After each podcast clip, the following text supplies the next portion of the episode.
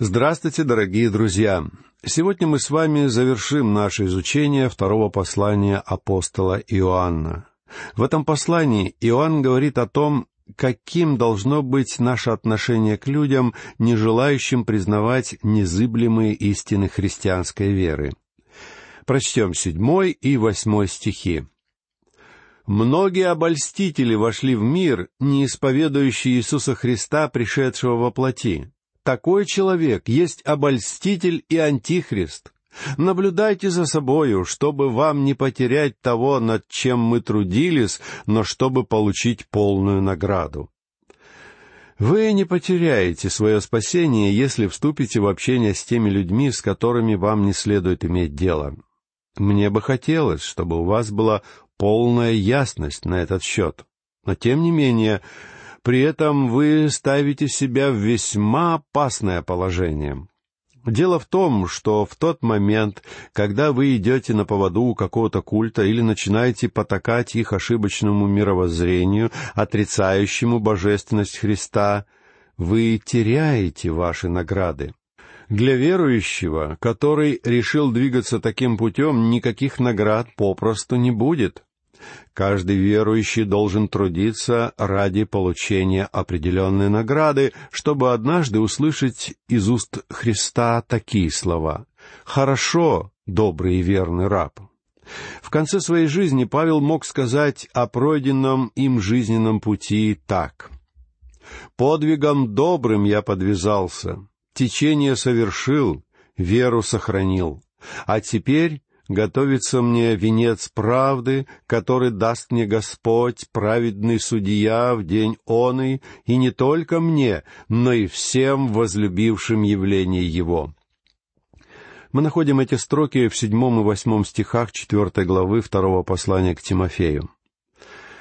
Очевидно, что в течение своей жизни апостол вовсе не был уверен в этом потому что он сам сказал, что не хочет оказаться постыженным, представ перед Христом.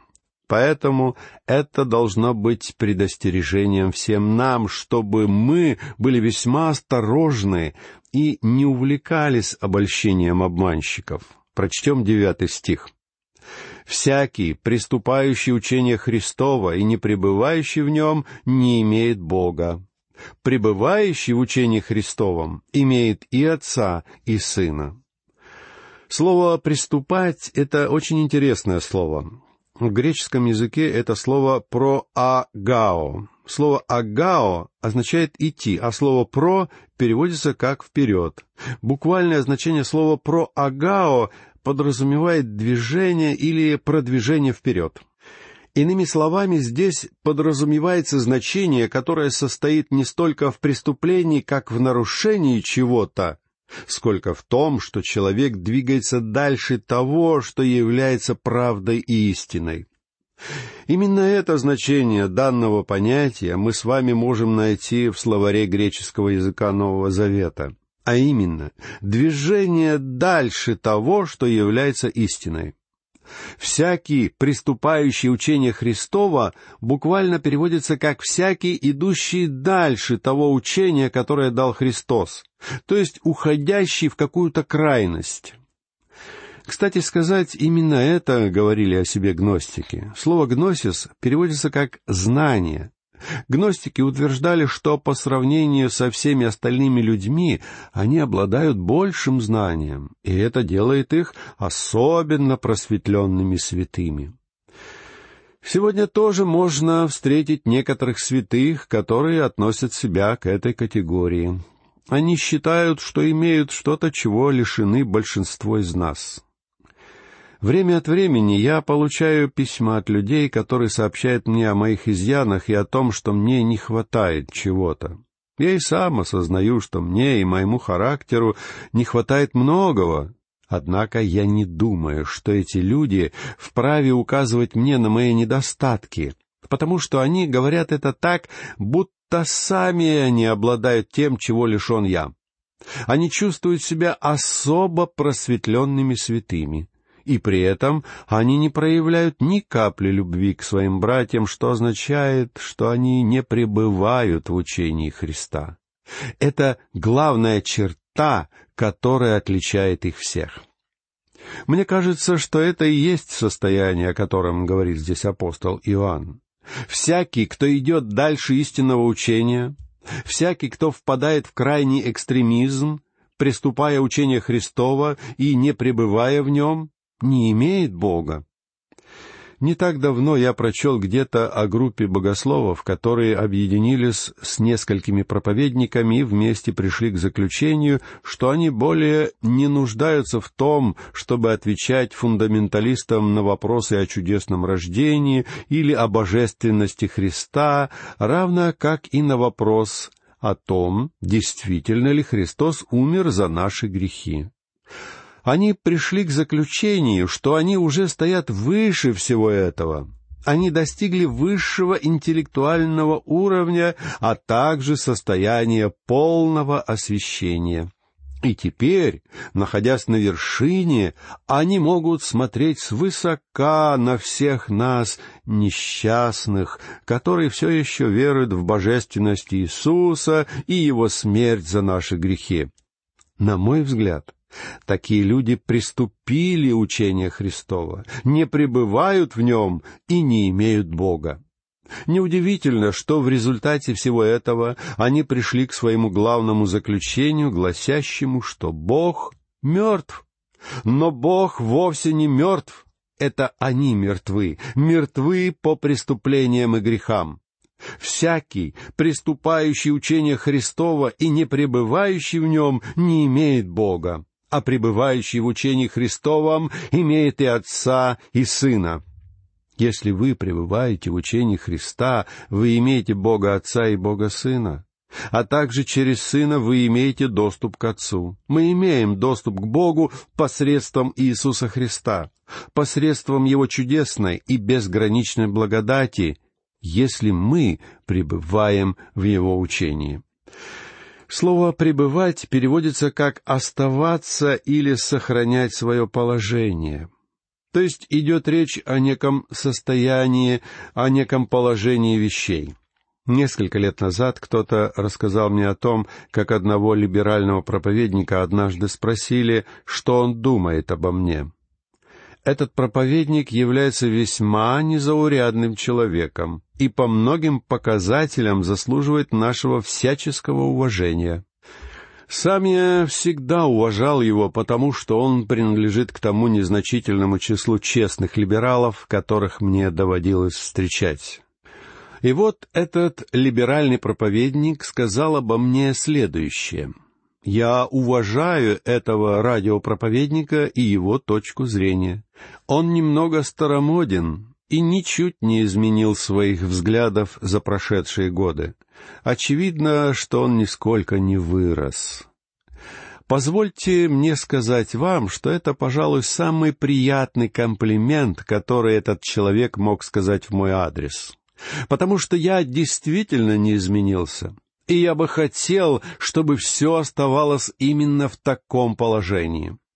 Апостол Иоанн говорит нам здесь, что тот, кто пребывает в учении Христа, кто остается в нем и не изменяет ему, имеет и отца, и сына. Прочтем десятый стих. «Кто приходит к вам и не приносит всего учения, того не принимайте в дом и не приветствуйте его. Друзья мои, я не могу представить себе более сильных и более суровых слов. Но мы должны опять вспомнить обстоятельства появления этого произведения. Иоанн адресует это послание избранной госпоже, под которой апостол мог понимать какую-то выдающуюся христианку в церкви, известную своим гостеприимством. Очевидно, что она была состоятельной женщиной, ибо имела возможность проявлять щедрость и гостеприимство по отношению к странникам. Также очевидно, что в той общине появились какие-то гностики, и им был оказан столь же щедрый и радушный прием, что и апостолу. Но, по всей видимости, через какое-то время эта женщина почувствовала сомнение и колебания, решив написать о них апостолу Иоанну. Она спрашивала его, как ей следовало поступать в подобных случаях и должна ли она была оказывать гостеприимство этим людям. потому что сама решиться на суровый отказ в их адрес она не могла. Кроме того, ее интересовало, каким должно было бы являться ее отношение к отступникам и еретикам, то есть к тем людям, которые отрицают божественность Христа, но выдают себя за его последователей. Должна ли она была принимать таких людей в своем доме? Мы должны понимать, что в Римской империи просто не существовало современных комфортабельных гостиниц. Небольшие постоялые дворы, которые имелись в то время, представляли собой пустые помещения с голыми стенами. В подобном постоялом дворе путник даже не мог рассчитывать получить постель. Ему приходилось приносить свою постель с собой. Фактически постоялый двор предоставлял путникам лишь крышу над головой и место на полу, где они могли расположиться на ночь. Ночуя на таком постоялом дворе, вы были бы вынуждены провести ночь в окружении совершенно чужих людей, которые бы спали рядом с вами и со всех сторон. Такими были обычные условия, с которыми были вынуждены мириться путешественники в то время. Неудивительно, что во времена ранней церкви дома обыкновенных верующих были всегда открыты для странствующих евангелистов и проповедников. Когда эти люди оказывались в каком-то городе, там всегда находились христиане, готовые предоставить им кров и стол. Мы можем вспомнить, как, будучи в Коринфе, апостол Павел останавливался в доме Акилы и Прескилы. Таким был общепринятый метод в ранней церкви, и это была обычная практика того времени.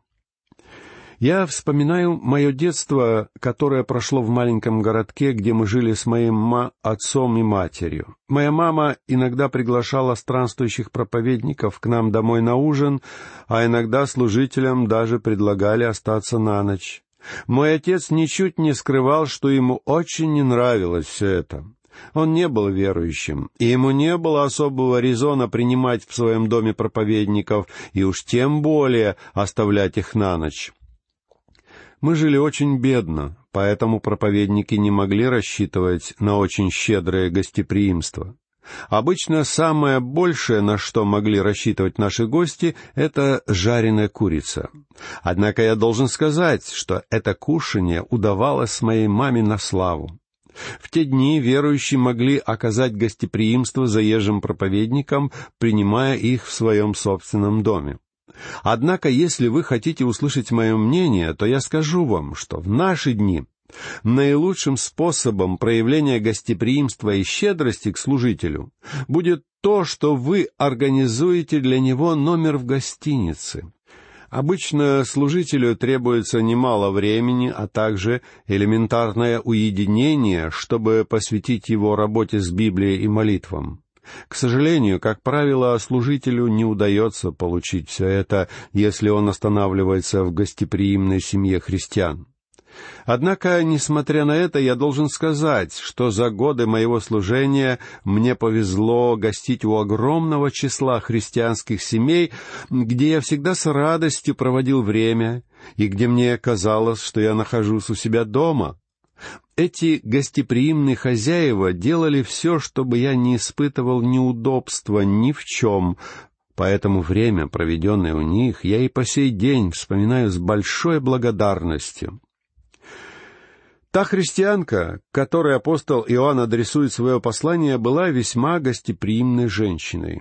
И у меня возник вопрос относительно уместности христианского гостеприимства в отношении лжеучителей. В ответ Иоанн расставляет в этом вопросе все точки над «и», говоря, «Кто приходит к вам и не приносит всего учения, того не принимайте в дом и не приветствуйте его». И далее Иоанн говорит кое-что еще, что должно было бы стать предостережением для каждого из нас сегодня. Прочтем одиннадцатый стих. «Ибо приветствующий его участвует в злых делах его, если вы оказываете гостеприимство какому-то лжеучителю, поддерживая его, вы становитесь его партнером и соучастником в его делах.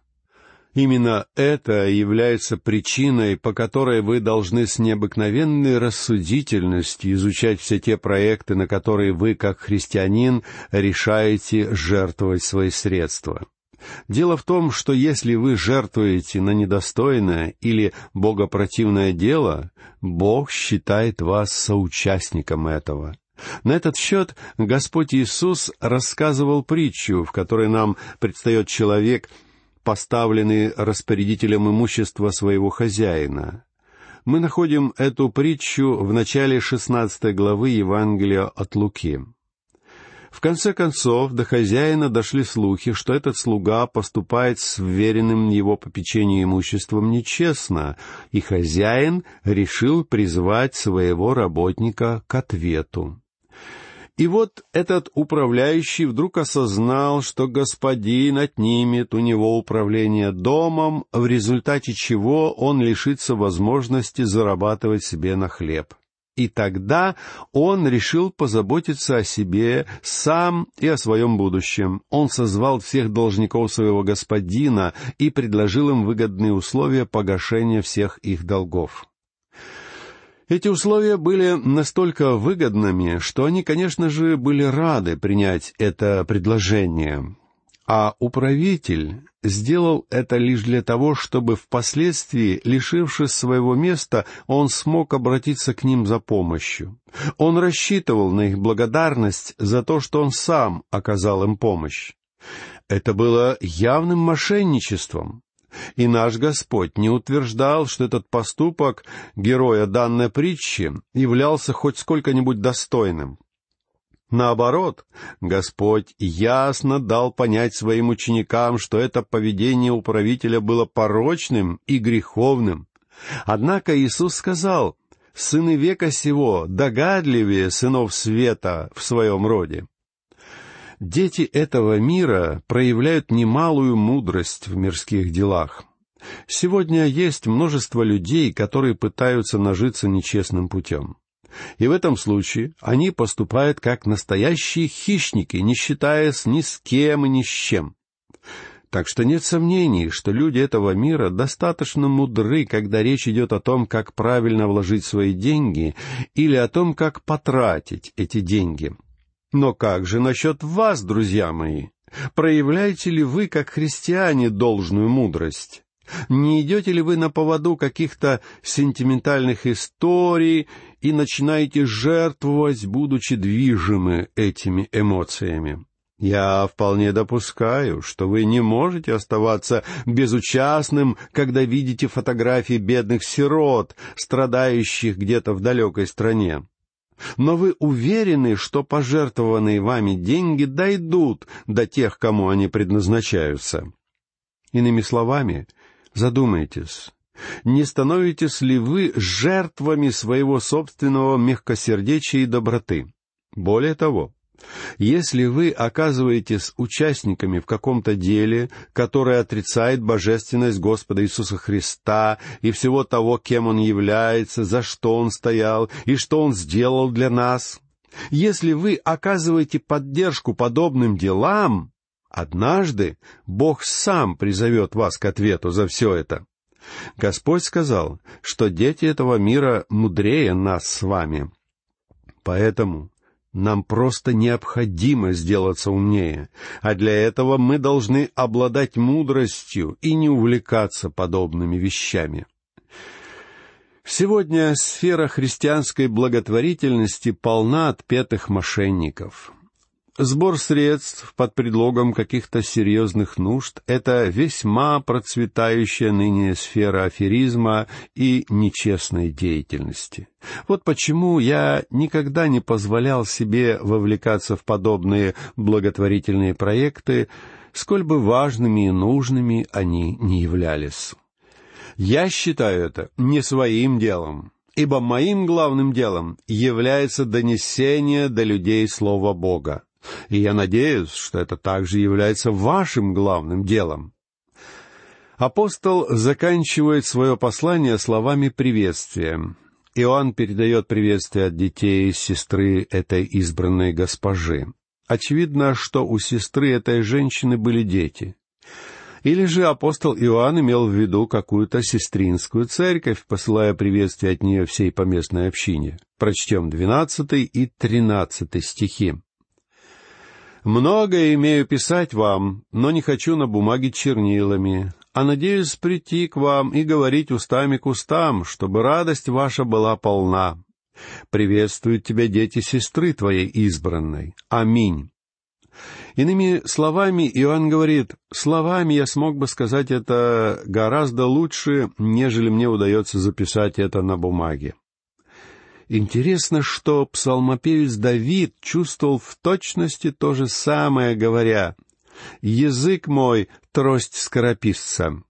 Когда Давид начал писать свой чудесный сорок четвертый псалом, псалом прославления Христа, он просто-напросто признался, «Мне бы хотелось высказать все это словами, потому что это удалось бы мне лучше, чем изложение своих чувств на бумаге». Именно по этой причине я так люблю свое радиослужение. Дело в том, что в этих передачах я могу высказывать некоторые вещи гораздо лучше, нежели мне удается написать их. Время от времени я получаю письма от людей, которые сообщают мне о моих изъянах и о том, что мне не хватает чего-то. Я и сам осознаю, что мне и моему характеру не хватает многого. Однако я не думаю, что эти люди вправе указывать мне на мои недостатки, потому что они говорят это так, будто сами они обладают тем, чего лишен я. Они чувствуют себя особо просветленными святыми, и при этом они не проявляют ни капли любви к своим братьям, что означает, что они не пребывают в учении Христа. Это главная черта, которая отличает их всех сегодня. Итак, друзья мои, мы с вами подошли к завершению изучения второго послания Иоанна. Это потрясающее, короткое произведение, и его содержание должно стать предупреждением и предостережением для каждого верующего сегодня.